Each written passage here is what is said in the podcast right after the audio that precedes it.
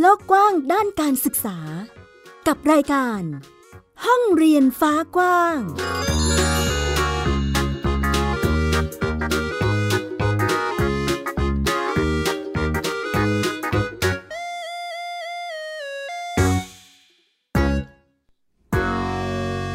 สวัสดีค่ะ คุณผู้ฟังต้อนรับคุณผู้ฟังทุกท่านเข้าสู่รายการห้องเรียนฟ้ากว้าง กลับมาพบกับดิฉันอัยดาสนศรีเช่นเคยนะคะ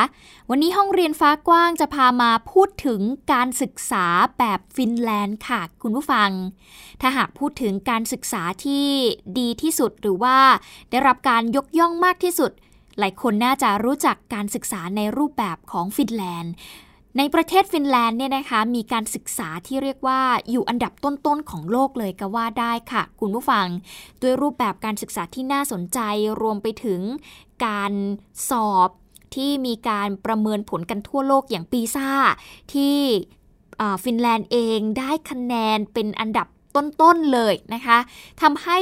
หลายคนมองว่าการศึกษาของฟินแลนด์เนี่ย ประสบความสำเร็จมากๆ และอยากจะนำมาเป็นแบบอย่าง ในการที่จะพัฒนาการศึกษาในหลาย ๆ ประเทศรวมถึงประเทศไทยด้วยนั่นเองนะคะ ถ้าหากพูดถึงเคล็ดลับความสำเร็จของฟินแลนด์ เกี่ยวกับการศึกษาเนี่ยคุณผู้ฟังคะคือเขาให้คุณค่ากับการศึกษาที่มีความสุขค่ะ โดยการยึดเอาเด็ก ๆ เนี่ยเป็นตัวตั้งนะคะ เขาไม่ได้สอนให้เด็กเพื่อที่จะเตรียมตัวสอบวัดระดับ แต่เขาต้องการให้เด็กและเยาวชนเนี่ยรู้สึกดีกับตัวเอง มีสุขภาพจิตที่ดี ทั้งหมดนี้เนี่ยมันจะนำไปสู่ผลการเรียนที่ดีในท้ายที่สุดนั่นเอง นอกจากนี้เขาสนับสนุนให้เด็กเนี่ยเล่นกันมากขึ้น อยู่กับเพื่อนมากขึ้นเพื่อที่จะลดความเครียดของตัวนักเรียนเอง เวลาเรียนของพวกเขาเขาก็จะไม่ให้เด็กๆเนี่ยนั่งเงียบๆแล้วก็ฟังคุณครู อยู่หน้าชั้นเรียนนะ คุณผู้ฟังแต่เขาเนี่ยจะเล่นแล้วก็ชวนคุยแลกเปลี่ยนความคิดเห็นซึ่งกันและกันค่ะ ก็จะฝึกให้เด็กเนี่ยเป็นคนที่มีทักษะด้านปฏิสัมพันธ์ที่ดีนั่นเองเพราะเขาเชื่อว่าการพูดคุยกันได้แลกเปลี่ยนเนี่ยมันจะ เป็นสิ่งที่ทำให้หลาย ๆ คนได้เห็นมุมมองที่แตกต่างนั่นเองนะคะ แล้วก็เป็นการช่วยเสริมทักษะการคิดเชิงวิพากษ์แล้วก็การเรียนรู้ตัวเองด้วย นอกจากนี้เรื่องของระบบการศึกษาไม่ได้เน้นไปที่ตัวเด็กอย่างเดียว แต่ครูก็ถือเป็นส่วนสำคัญมาก ๆ ที่เขาลงทุนและผลักดันนะคะ ครูของที่นี่เนี่ยต้องเป็นคนที่มีแรงจูงใจสูงค่ะ แล้วก็เป็นคนที่มีความมั่นใจในตัวเองด้วย ครูถือเป็นอาชีพยอดนิยมของที่นี่เลยนะคะ แล้วก็มีอัตราการแข่งขันสูงมาก ใครที่จะเป็นครูได้เนี่ยเขาต้องมีการผ่านการทดสอบอย่างเข้มงวดเลยทีเดียวนะ คุณผู้ฟังทำให้การศึกษาของที่นี่เนี่ยได้รับการยอมรับ แล้วก็ประสบความสำเร็จมาโดยตลอดนะคะ ทีนี้พอพูดแบบนี้แล้วเนี่ยมันเลยทำให้หลาย ๆ ประเทศเนี่ยเดินทางไปศึกษาดูงานนำเอามาปรับใช้กับการศึกษาของประเทศของตัวเอง ไทยเองก็มีความพยายามอยู่เหมือนกันค่ะ แต่ว่าก็คงต้องใช้เวลานะคะ ต้องให้เข้ากับบริบทของประเทศเราด้วย ว่ามันเป็นอย่างไร พอพูดถึงรูปแบบการศึกษาแบบฟินแลนด์แล้วเนี่ยวันนี้เราจะทำให้คุณผู้ฟังเห็นภาพมากยิ่งขึ้นนะคะ ผ่านงานเสวนาสาธารณะ Phenomenal Learning นวัตกรรมการเรียนรู้แห่งอนาคตแบบฟินแลนด์นั่นเองค่ะ ซึ่งเป็นความร่วมมือระหว่าง Bookscape แล้วก็กองทุนเพื่อความเสมอภาคทางการศึกษานะคะ ซึ่งเขามีการจัดงานเสวนานี้ขึ้นมาเพื่อที่จะต่อยอดแนวคิดการศึกษาจากฟินแลนด์สู่ไทยโดยจะมีการพูดคุยถึงสถานการณ์ของเยาวชนแล้วก็โรงเรียนไทย พร้อมกับทำความเข้าใจถก เถียงถึงแนวทางการนำเอาสมรรถนะแห่งศตวรรษที่ 21มาปรับใช้ในห้องเรียนอย่างสร้างสรรค์ เพื่อที่จะสร้างเยาวชนแห่งอนาคต แล้วก็ระบบการศึกษาไทยที่มันเท่าเทียมกันนั่นเอง ซึ่งในวงเสวนานี้ค่ะก็มีจากหลากหลายหน่วยงานนะคะรวมไปถึงผู้ที่เกี่ยวข้องกับการศึกษาเข้ามาร่วมวงเสวนา อย่างดร เฉลิมชัยพันเลิศค่ะ ผู้อำนวยการสถาบันสังคมศึกษาสำนักวิชาและมาตรฐานการศึกษา สพท ดร อุดมวงสิงห์ผู้อำนวยการสำนักพัฒนาคุณภาพครู นักศึกษาครูและสถานศึกษากศศผู้ช่วยศาสตราจารย์ ดร พิชยวดี กิติปัญญางาม ผู้ร่วมก่อตั้งและผู้บริหารอากี้ไทยแลนด์นั่นเองครูทิว ธนวัฒน์สุวรรณปานค่ะ จากกลุ่มครูขอสอน และเมนูสุพิชชาชัยล้อมนะคะซึ่งเป็นนักเรียนแล้วก็เป็นนักเคลื่อนไหวทางการเมือง มาร่วมแลกเปลี่ยนในวงเสวนาในครั้งนี้นั่นเองค่ะ ถ้าหากพูดถึงการศึกษาของฟินแลนด์นะคะ ที่นี่เขาก็มีการปฏิรูปการศึกษาอยู่เหมือนกันค่ะ และก็เพิ่งจะมีการปฏิบัติอย่างจริงจังเมื่อปี 2016 ที่ผ่านมานี่เอง นั่นจึงมีการตั้งคำถามนะคะว่า ประเทศที่มีการถูกชื่นชม แล้วก็จัดว่ามีการศึกษาที่ดีที่สุดเป็นอันดับต้นๆของโลกทำไมถึงมีการปฏิรูปการศึกษาเกิดขึ้น ผู้ช่วยศาสตราจารย์ดร พิชยวดีนะคะผู้ร่วมก่อตั้งและผู้บริหาร Arkki Thailand เอง จะเล่าให้ฟังถึงเหตุผลแล้วก็ที่มาของการปฏิรูปการศึกษาของฟินแลนด์ค่ะ ว่าเป็นอย่างไร ก่อนหน้านั้นเนี่ยฟินแลนด์ก็ถูกวิจารณ์ว่าหลักสูตรคือถูกถูกวิจารณ์โดยคนในประเทศนะคะว่าหลักสูตรเราสอนให้เด็กขี้เกียจหรือเปล่า เพราะว่ามันวัดไม่วัดอะไรไม่ได้เลย สอบก็ไม่มี สอบครั้งแรก สอบเรียกสอบมาตรฐานครั้งแรกเข้ามหาวิทยาลัย เด็กไปเรียนสี่ชั่วโมงต่อวันถูกไหมไม่ถึงสี่ชั่วโมงค่ะเรียกว่าสี่คาบคาบละสี่สิบห้านาที แล้วพักทุกคาบ จะไม่มีเหมือนเราที่แบบสองคาบติดกันแล้วค่อยพักไม่มีค่ะเขาบอกเด็กสมองรับไม่ได้เกินสี่สิบห้านาที ต้องพักหมด แล้วครูก็รับไม่ได้เหมือนกันนะเพราะสี่คาบจริงๆแล้วเรียนรวมกันแค่สามชั่วโมงนะคะการบ้านก็ไม่มีตอนหลังๆมีหน่อย แต่ว่าไม่เรียกว่าเป็นการบ้านทำก็ได้ไม่ทำก็ได้เป็น optional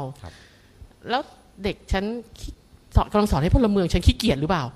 นะพ่อแม่ก็กังวล ในขณะที่สิงคโปร์ตอนนั้นโอ้โหคะแนนทุกคนวัดได้เอเลเวลอะไรเต็มไปหมดเลย ทุกคนก็วิจารณ์ประเทศกันเละเทะเสียหายเต็มไปหมด อยู่มาวันหนึ่งก็ต้องขอบคุณ OECD ลุกขึ้นมาวัด PISA score อ่าวัดปั๊บฟินแลนด์ได้เป็นเบอร์หนึ่งของโลกทีมฟินแลนด์ก็งง ได้ยังไง เฮ้ย เราทำอะไรวะ เฮ้ย เราทำอะไรถูก งงงงงงงงเหมือนกัน งงเสร็จเขาก็มาศึกษาตัวเอง ตั้งปี 2000เขาศึกษาตัวเองแล้วถอดบทเรียน เพราะว่าเขาไม่เคยเห็นการศึกษาต่างประเทศ ถูกไหมคะก็มันก็เริ่มมีการเปรียบเทียบแล้ว ฟินแลนด์กับที่อื่นเป็นยังไง เขาก็เริ่มรู้แล้วอ๋อเขาต่างจากคนอื่นยังไง คนข้างในที่ criticize เขาก็ shut up ไปเลย เงียบไปเลยโอ้โอเค สรุปมันดีนี่หว่า อะไรเงี้ย สรุปมันมีตัววัดสุดท้ายมันก็ต้องพึ่งตัววัดนะพิซซ่ามาวัดให้เขาใช่ไหมนี่พอวัดไปสักพักเนี่ยฟินแลนด์ก็เริ่มดีใจดีใจ เขาก็ต้องเตือนตัวเองอย่างหนังสือเล่มนี้จะพูดซ้ำหลาย ๆ รอบเลยว่า เราต้องเตือนตัวเอง ว่าเราอย่าติดกับในอดีตเพราะฉะนั้นพอเขาถึงจุดนั้นเนี่ยเขาบอกว่าเขาทำวิจัยเรื่องของ digital disruption ทำมา 20 ปีแล้ว ที่สัมภาษณ์สัมภาษณ์คนเขียนนะคะ ตอนที่ไปสัมภาษณ์ เขาบอกว่าทำวิจัยเรื่อง digital disruption ว่าผลกระทบของการศึกษาจะเป็นอย่างไร เขาวิจัยแล้วก็ทำเรื่อง active learning มาตั้งปี 1980 ฟังแล้วแบบ ฮะ 1980 วิจัยแล้วลดทดลอง active learning มาแล้ว แล้ว phenomenal learning จริงแล้วใช้มาประมาณสองทศวรรษก่อนปฏิรูป แต่ไม่ได้ใช้ในทุกโรงเรียนค่ะเป็นการทดลองคือคือเนื่องจากว่าผู้เขียนเนี่ย เขาเป็นอาจารย์อยู่ University of Helsinki เป็นหัวหน้าทีมวิจัยให้กระทรวงศึกษาฟินแลนด์ แล้วเขามี learning lab เป็นห้องทดลอง คือมันเหมือนเหมือนถ้าเป็นวิทยาศาสตร์ก็เป็นห้องทดลองห้องแลบใช่ไหมคะแต่อันนี้เป็นห้องทดลองการศึกษาและการเรียนรู้ เป็นทั้งชั้นเลย แล้วก็เป็นเหมือนห้องแบบอะทดลองเรียนซิแล้วเป็นกระจกเหมือนเหมือนกระจกเห็นด้านเดียว observe ผู้เรียน observe ผู้สอนอะไรเงี้ยคือเขาทำเป็นแลบแลบชัดเจนเลยค่ะเป็น learning lab for the future พอเขาทดลองทดลองไปเรื่อยจนกระทั่งไฟนอลแล้วว่า phenomenal learning หลังจากทดลองในหลายที่แล้วเนี่ย work work ปั๊บ 2016 บังคับใช้ทั้งประเทศ เพราะต้องการตอบโจทย์เรื่องของดิจิทัลรี s ั p ชันในยุคที่เทคโนโลยีมาแทนที่คน คนควรจะเรียนอะไร ในเมื่อสิ่งที่เราสอนเด็กมาทั้งหมด มันเป็นเรื่องของการส่งต่อความรู้ ในห้องเรียนทั่วไปนะปัจจุบันเราสอนเป็น lecture base เร เราส่งต่อความรู้ที่เรามีให้คนอื่น มันคือ knowledge transfer ถูกไหมคะแต่ในอนาคตมันไม่ใช่ต่อไปแล้ว เพราะ knowledge อยู่ในมือถือ knowledge อยู่บนอินเทอร์เน็ต การส่งต่อความรู้ไม่จำเป็นต้องส่งต่อผ่านครูต่อไปเพราะฉะนั้น digital disruption ไม่ใช่แค่ disrupt การศึกษา disrupt ครูด้วย ว่าในเมื่อครูเดิมเป็นผู้ส่งต่อความรู้ แต่ตอนนี้การส่งต่อความรู้มันผ่านอินเทอร์เน็ตหมดแล้วมันออนไลน์ automate หมดแล้วแล้วแล้วการศึกษาควรจะ next step เป็นยังไงต่อ อันเนี้ยเขาก็เปิดบอกว่าไม่ใช่ละมันเป็นการให้สอนให้เด็กรู้ว่าความรู้มาได้อย่างไร มันก็เลยเป็นที่มาของสมรรถนะเป็นที่มาของการสร้างทักษะสำหรับศตวรรษที่ 11ค่ะก็พลิกพลิกบทบาทครูพลิกบทบาทนักเรียนค่ะ ดร เฉลิมชัยพันเลิศนะคะผู้อำนวยการสถาบันสังคมศึกษาสำนักวิชาและมาตรฐานการศึกษา จากสพทเองก็มองว่า การสร้างสมรรถนะให้กับนักเรียนเนี่ยคือการนำเอาความรู้ไปประยุกต์ใช้ เพื่อให้เกิดคุณภาพแก่ชีวิตค่ะ ถ้าพูดถึงสมรรถนะเนี่ยจริง ๆ การศึกษาทั่วโลกเนี่ยมันก็พัฒนามานะเดิมเนี่ยเราจะเน้นแกนเวลาเราพูดการศึกษามันจะมีอะไรครับ ความรู้มีทักษะมีเจตคติเนาะ การศึกษาแต่เดิมมามันเน้นตัวความรู้ แล้วก็วัดความรู้ ปรากฏว่านักการศึกษาก็ตั้งคำถามต่อการจัดการศึกษาเราว่าตกลงรู้รู้แล้วไปทำไมเพื่ออะไรใช่ไหมครับ รู้แล้วมันแค่สอบแล้วแล้วเพื่ออะไร มันก็ไปจนถึงพบว่าจริง ๆ เราเรียนไปเนี่ยเพื่อเอาไปประยุกต์ใช้มากกว่า มันเลยเป็นที่ไปที่มาคนให้ความสนใจสมรรถนะเนี่ยคอนเซปต์มันคือบุคคลเอาความรู้เอาทักษะเจตคตินี้ไปประยุกต์ใช้ แล้วเกิด คุณภาพกับชีวิตเนะ่ยอยู่รอดทำงานทำงานได้เลี้ยงชีพได้ หรือแก้ปัญหาอะไรในชีวิต อันนี้เป็นพอยต์สำคัญ ดังนั้น การจัดการศึกษาทั่วโลกเนี่ย turning point มันก็คือมูฟจากไอการให้ไอตัวเน้นไอตัวความรู้เป็นหลัก ความรู้ก็สำคัญนะ แต่ว่าเป้าหมายมันคือเอาไปใช้ให้มันได้ ของฟินแลนด์นี่เขาคือ identify 7 ตัว ทีนี้แต่ละประเทศนี่ก็จะเลือกต่างกันไปเนาะก็คือ competency หรือสมรรถนะมันเป็น selective competency แล้วแต่จะเลือกเลือกให้มันสอดคล้องเหมาะสมกับบริบท ถ้าเราอ่านเล่มนี้ดีๆเนี่ยแต่ละตัวเวลาเขาอธิบายเขาพูดถึงเหตุผลบางอย่างนะคือมันมาจากงานวิจัยมันมาจากข้อมูลมันมาจากแลบที่เขาทำแล้วก็บอกว่าโอเค อันนี้แหละ มันจำเป็นมากเลยสำหรับเด็กฟินแลนด์เรา แล้วเขาก็ใส่ลงไป พอใส่ลงไปเนี่ยมันหมายความว่าเวลาเอาหลักสูตรไปนำไปใช้ มันคือสำหรับเด็กทุกคนในประเทศ ดังนั้นรัฐจะต้องพรวายทรัพยากรทั้งหมด งบประมาณพัฒนาครูสื่อต่างๆ เพื่อให้เด็กเกิดสมรรถนะอันนี้ ตามที่เขาให้สัญญากับประชาชนไว้ อันนี้ก็คือความหมายของการศึกษาเพื่อความเท่าเทียมด้วย หากย้อนกลับมามองที่การศึกษาไทยบ้านเราบ้างนะคะ แม้จะมีความพยายามในการปฏิรูปการศึกษาให้ทันต่อสถานการณ์โลก ครูทิวธนวัฒน์นะคะจากกลุ่มครูขอสอนเองก็ได้สะท้อนถึงปัจจัยต่างๆ ที่มันยังเป็นอุปสรรค ที่ทำให้เกิดความแตกต่างระหว่างการศึกษาไทยกับฟินแลนด์อยู่มันเป็นเรื่องของสังคมมาอย่างอย่างที่บอก ยังไม่พูดถึงตัวหลักสูตรนะ เพราะว่าตัวที่สนับสนุนทำให้หลักสูตรเนี่ยมันมัน work แล้วมันมันประสบความสำเร็จเนี่ยมันก็เป็นที่บริบทของสังคมด้วยการที่พ่อแม่จะทำอย่างนั้นได้ key หลักสำคัญก็คือการที่ประเทศสแกนดิเนเวียโดยเฉพาะฟินแลนด์เป็นรัฐสวัสดิการเรื่องของการที่พ่อแม่จะลาคลอดแล้วก็เลี้ยงดูลูกได้หลังจากที่ยังทำงานโดยที่ยังทำงานอยู่ไม่ต้องออกจากงานเนี่ยมันมันมีความมั่นคงในชีวิตมากกว่านะครับมันทำให้ เขาเรียกว่าอะไรไงฮะสิทธิขั้นพื้นฐานของชีวิตได้รับการเติมเต็ม ไม่ต้องไปขนขวายดิ้นรนเนาะทำให้สามารถมาต่อยอดสิ่งเหล่านี้ได้ เขารู้สึกว่าการที่ส่งลูกเรียนลูกลูกไม่ใช่ภาระของเขาแล้วเขาสามารถที่จะส่งเสริมสนับสนุนลูกในได้อย่างเต็มที่ สิ่งหนึ่งที่มองเห็นความแตกต่างเนี่ยนะครับ เอา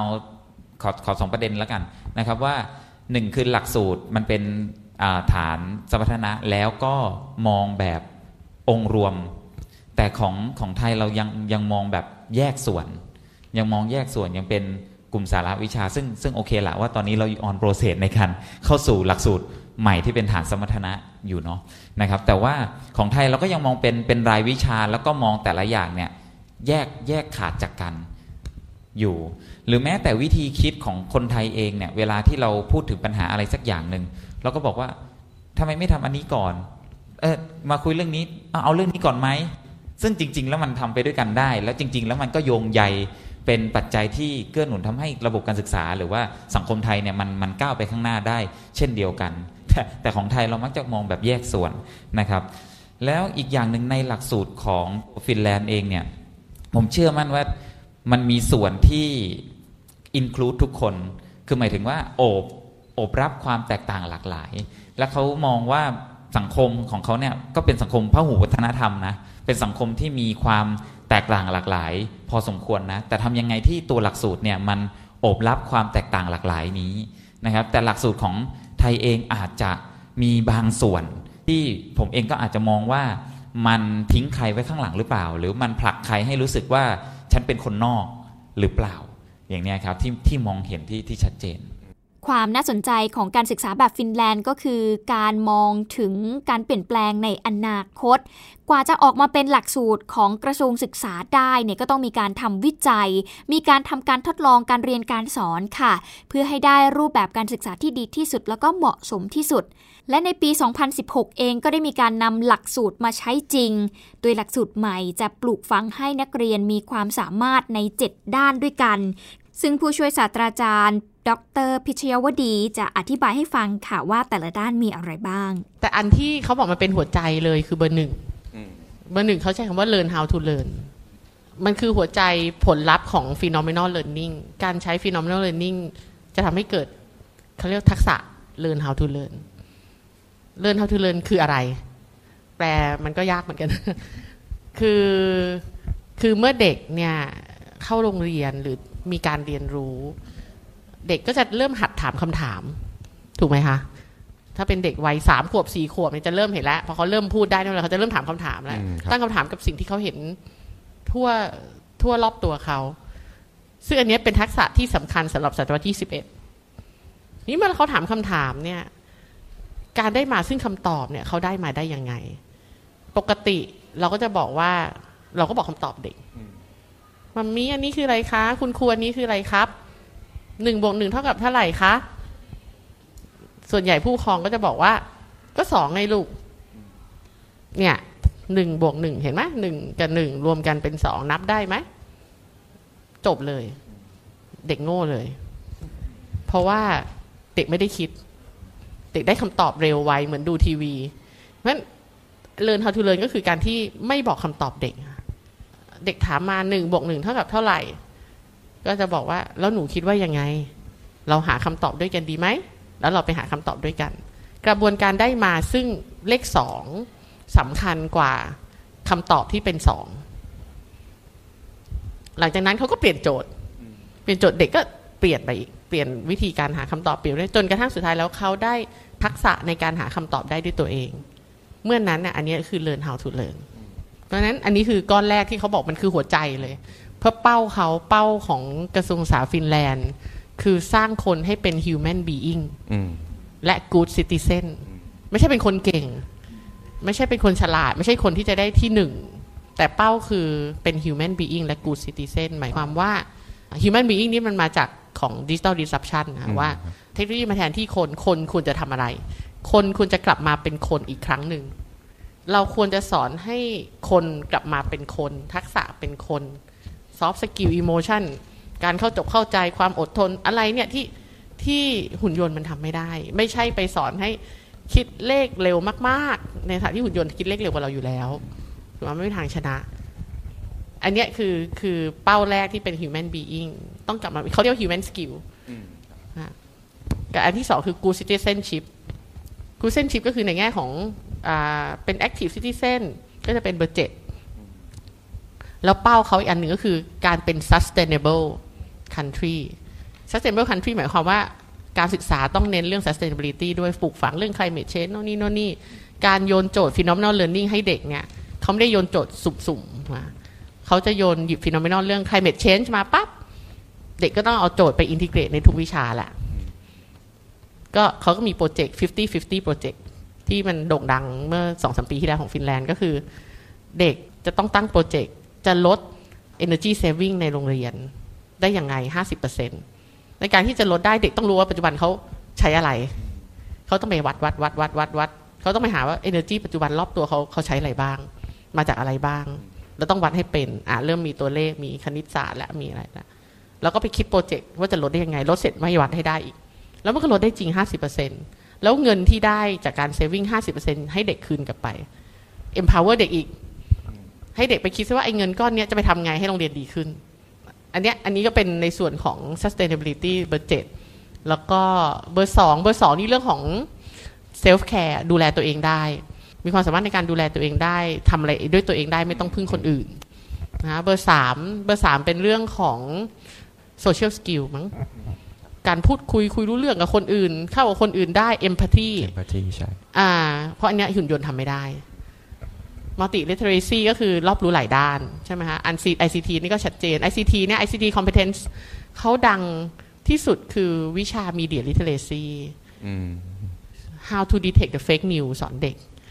อะไรอย่างเงี้ยคือคือสร้างภูมิให้เด็ก เทคโนโลยีมันมาแล้วจะกันไม่ให้เด็กดู YouTube กันไม่ได้หรอก จะสอนไงให้เขาเสพสื่ออย่างมีสติแยกออก ว่าอันไหนควรไหนไม่ควรอันไหนใช่ อันไหนเฟก อันเนี้ยคือคือเขาบอกว่าเขาตั้งขึ้นมาว่า any regulation may help เรื่องของ fake news but the best solution is education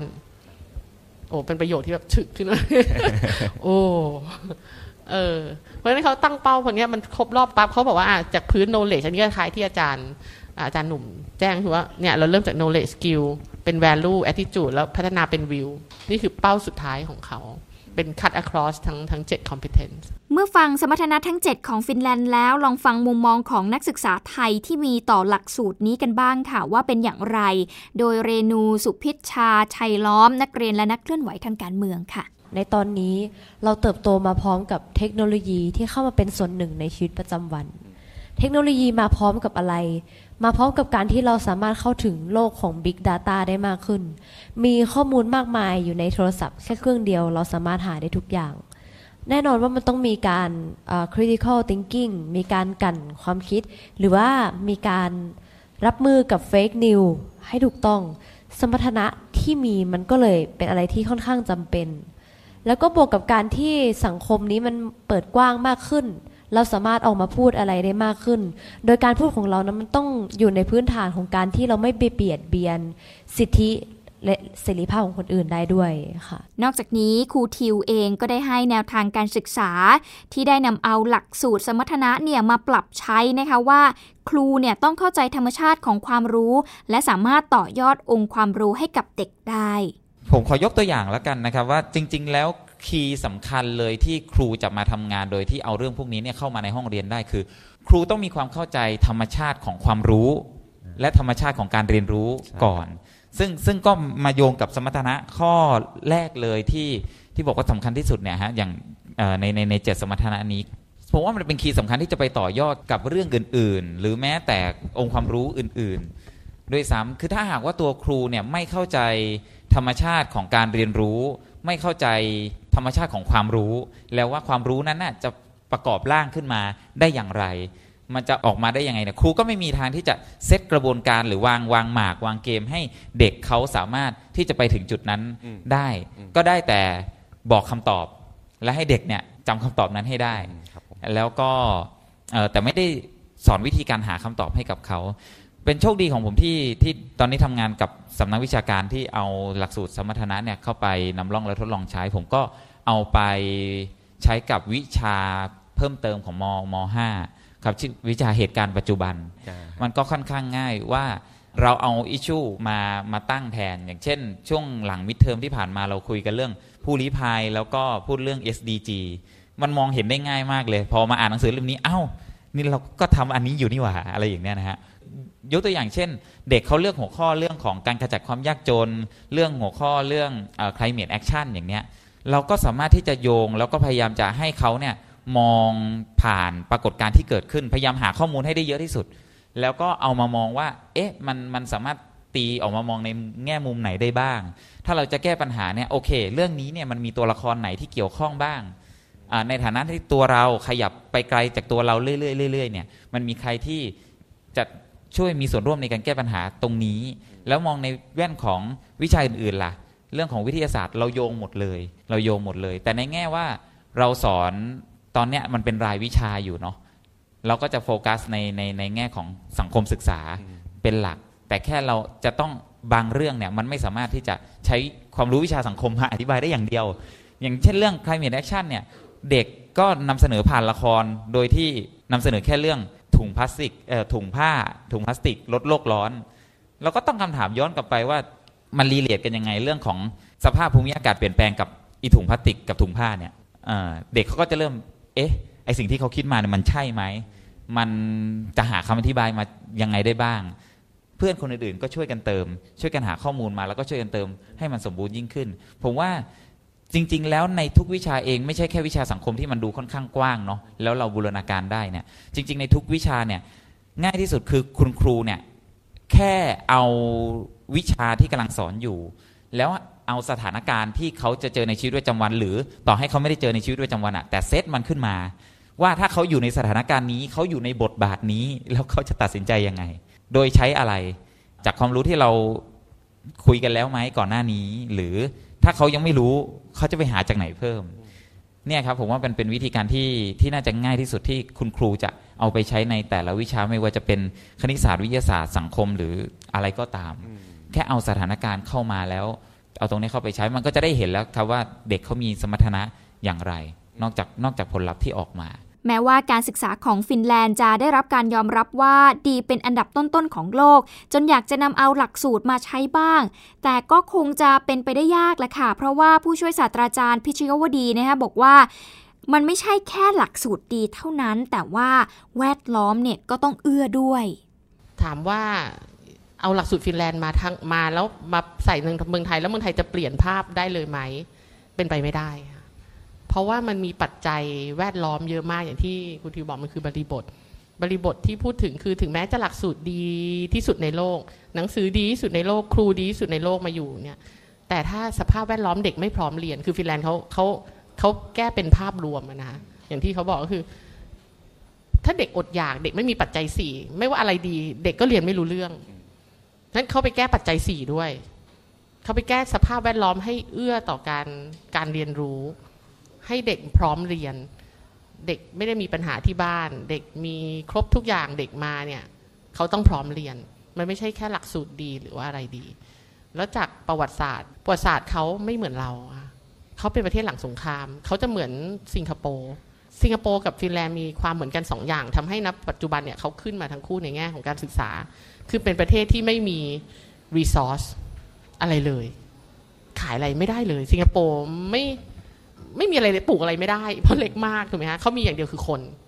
เนี่ยที่ฟินแลนด์ปลูกอะไรไม่ได้เลย เพราะมันหนาวตลอดเวลา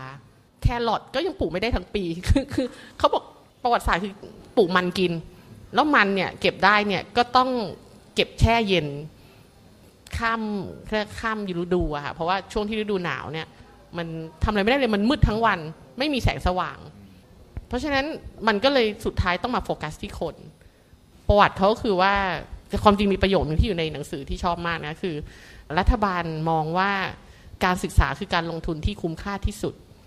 เพราะเป็นรากฐานของการกินดีอยู่ดีของประชากร เนื่องจากว่าก่อนหน้านี้เขาไม่มีอะไรกินเขาเขาเป็นประเทศยากยากจนนะคะเพราะฉะนั้นทางเดียวคือต้องการศึกษาพอขึ้นมามันก็เป็น equality ค่ะอันนี้ก็เป็นเป็นที่ประทับใจมากในหนังสือเรื่องนี้นะคะแล้วก็ ประทับใจในเรื่องที่ว่าเขาวิจัยมาเยอะมากก่อนที่จะมาลงกระทรวง นั่นแหละค่ะ นี่ก็คือส่วนหนึ่งของวงเสวนานวัตกรรมการเรียนรู้แห่งอนาคตแบบฟินแลนด์ ที่ไทยเองต้องปฏิรูปต่อกันอีกยาวนะคะ ด้วยความซับซ้อนเชิงโครงสร้างแล้วก็การทำงานที่อาจจะมีการแบ่งส่วนการทำงานกัน ก็อาจจะทำให้ การวางแผนภาพใหญ่มันเป็นไปได้ค่อนข้างยากนะคะก็คงต้องรอดูว่าการศึกษาไทยจะเป็นอย่างไรในโลกที่มีการเปลี่ยนแปลงอย่างรวดเร็วแบบนี้ในปัจจุบันนั่นเองค่ะ และวันนี้เรานำเอาการศึกษาแบบฟินแลนด์ มาทำให้เห็นภาพกันมากขึ้นนะคะว่าเขามีการจัดรูปแบบการศึกษากันอย่างไร และการศึกษาไทยเอง